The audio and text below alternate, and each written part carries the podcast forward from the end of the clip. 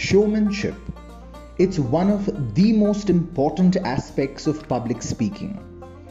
It's hard to learn and harder to teach. Those that have mastered it usually do so thanks to time and experience. In the past few days, my personal experiences have taught me that showmanship isn't reserved only for the stage. Just like how, when you're on stage, you can't really anticipate how an audience will behave or react, likewise, life too constantly throws the most unexpected things at us the good, the bad, and of course the ugly too. What matters most is how we react to whatever life throws at us.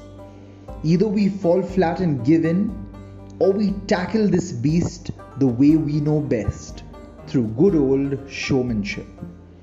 It's a delicate dance of holding on even though you feel like you're about to fall off.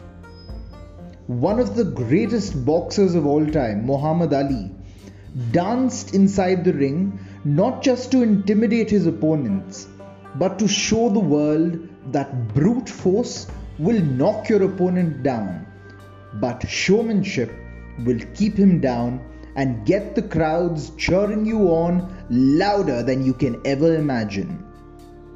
So, the next time life throws a punch at you, don't just duck. Get back up on your feet, stay strong, and even dance if you have to. Because the show must go on, and so should you too.